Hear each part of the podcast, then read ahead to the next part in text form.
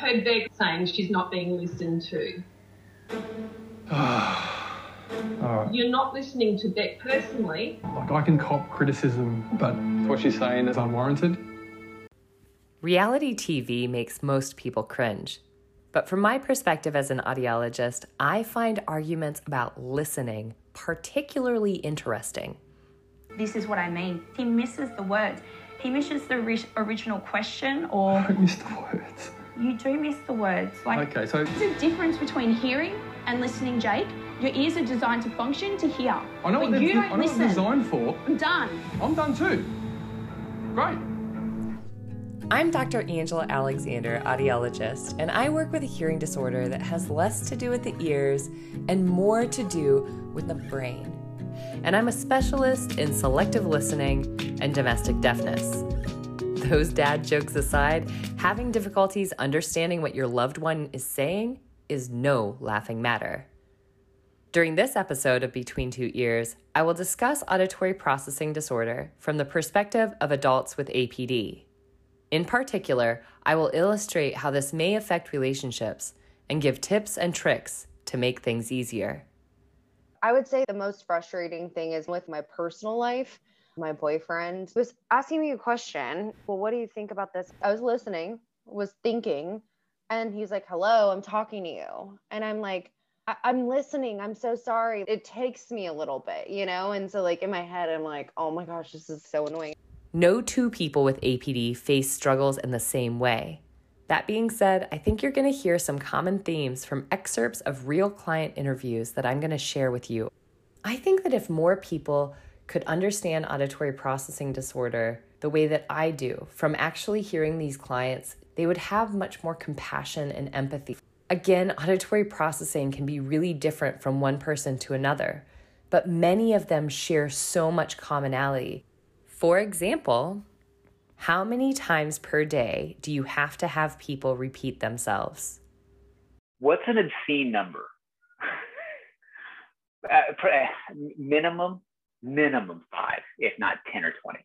Minimum 5. And I typically get the wrong answer. And then it's, you're not listening to me, which isn't so much that I'm not trying to pay attention. It's that I physically can't. It is frustrating. My wife hates repeating herself, and she has to do it all the time with me. So that makes me frustrated. How many times per day do you have to have people repeat themselves?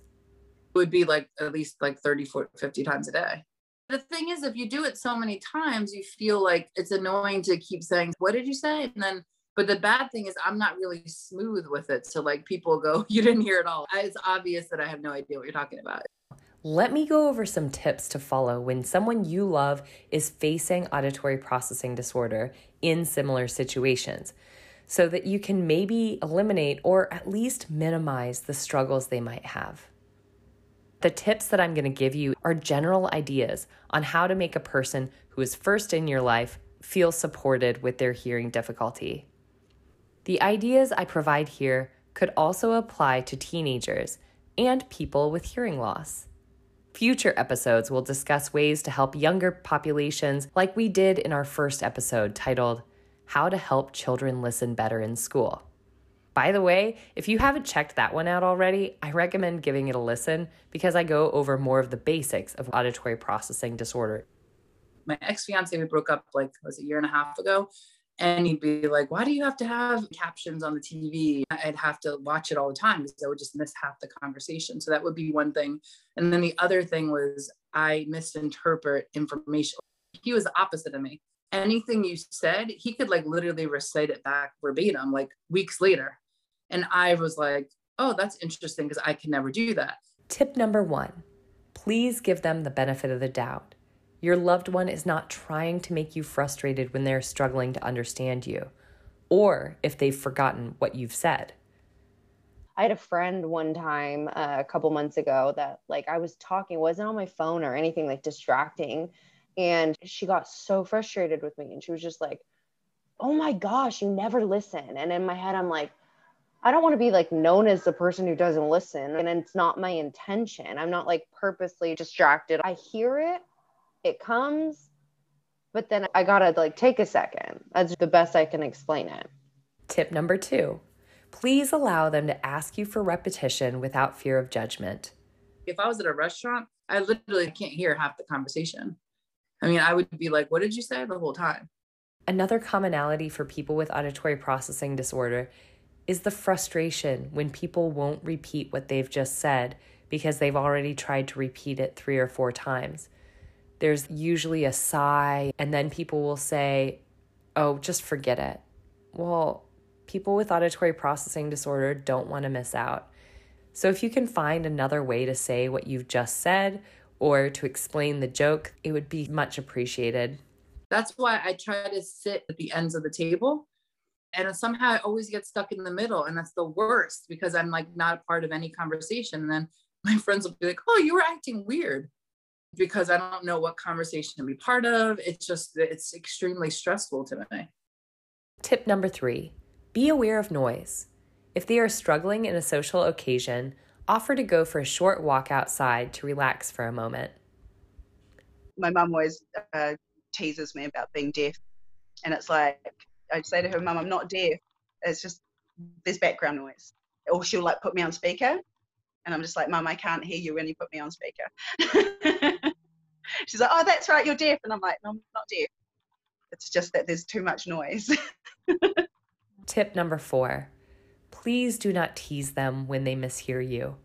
People who struggle with processing often have been teased by their peers and sometimes even their family. Please be a safe space for them to be themselves. Supporting the people we love is not always just with what we say or how we treat them. Sometimes we do them a huge favor by reassuring them that they don't have to hide who they are or what they're struggling with when they're with us. I have subtitles on the TV all the time.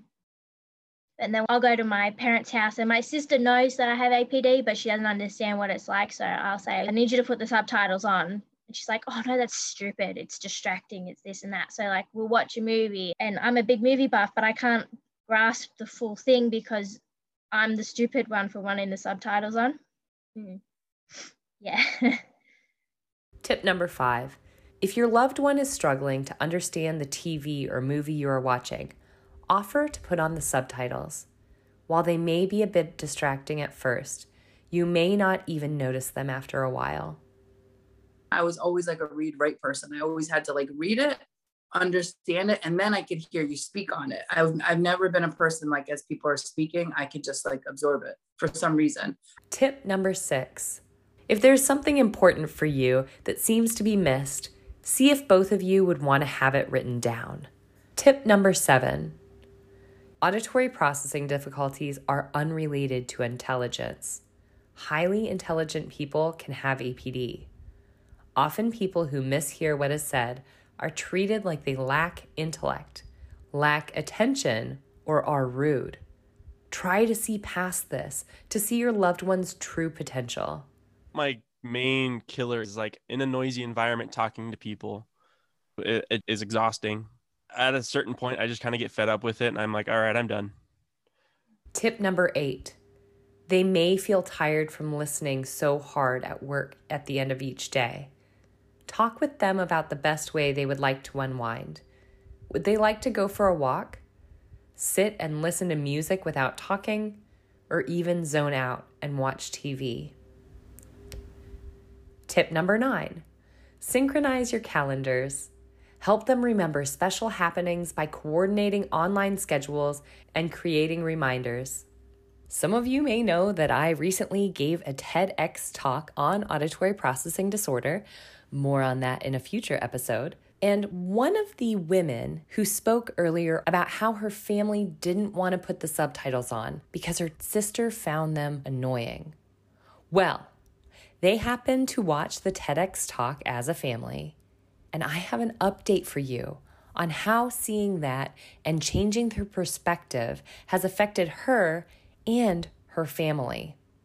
Yeah, TED Talk too, we watched it. It was awesome. I sent it to like all of my family, and they all watched it, and then they all wrote back and they were like, we had no idea. I was like, well, I've tried to explain it. And like even last night, they were like, oh, do you need the subtitles? Which is like the first time ever I was like, actually, that would be great. And there was no mocking or no giggling or anything like that. And it was just like, we all just sat and watched TV with the subtitles on, which is what I do at home all the time. But for them just to be like, oh, we'll put it on for you. I was like, oh, that's awesome. Yeah. I got messages from my grandparents and they were apologizing and they like, we had no idea that's what it was like. And they were very curious about it and they just said now, they just get it now. So I had one grandparent ask would it be easier for them to FaceTime me instead of just calling. Last night as I was sitting on the couch, it was like that I felt seen for the first time. But then we're like, oh, we get it now. We're not going to chuckle. We're not going to, oh, we're going to put the subtitles on. It's, oh, would you like the subtitles? I was like, oh, yeah, that would be great. And it was no big deal. We just sat there and I was like, I can follow along with what we're laughing at and I know what's happening. And yeah, it felt really nice. And last but not least, tip number 10. The most significant factor in success for a person with auditory processing disorder is the attitude and understanding of the people around them. You can find the tips we discussed here as a download on our website under the free resources page. Head to apdsupport.com. That's A as in apple, P as in Paul, and D as in donut. support.com. apdsupport.com, where you can also search our online map to find audiologists and speech-language pathologists in your area who test and or treat APD. This has been another episode of Between Two Ears podcast with Dr. Angela Alexander. And once again, thank you for listening.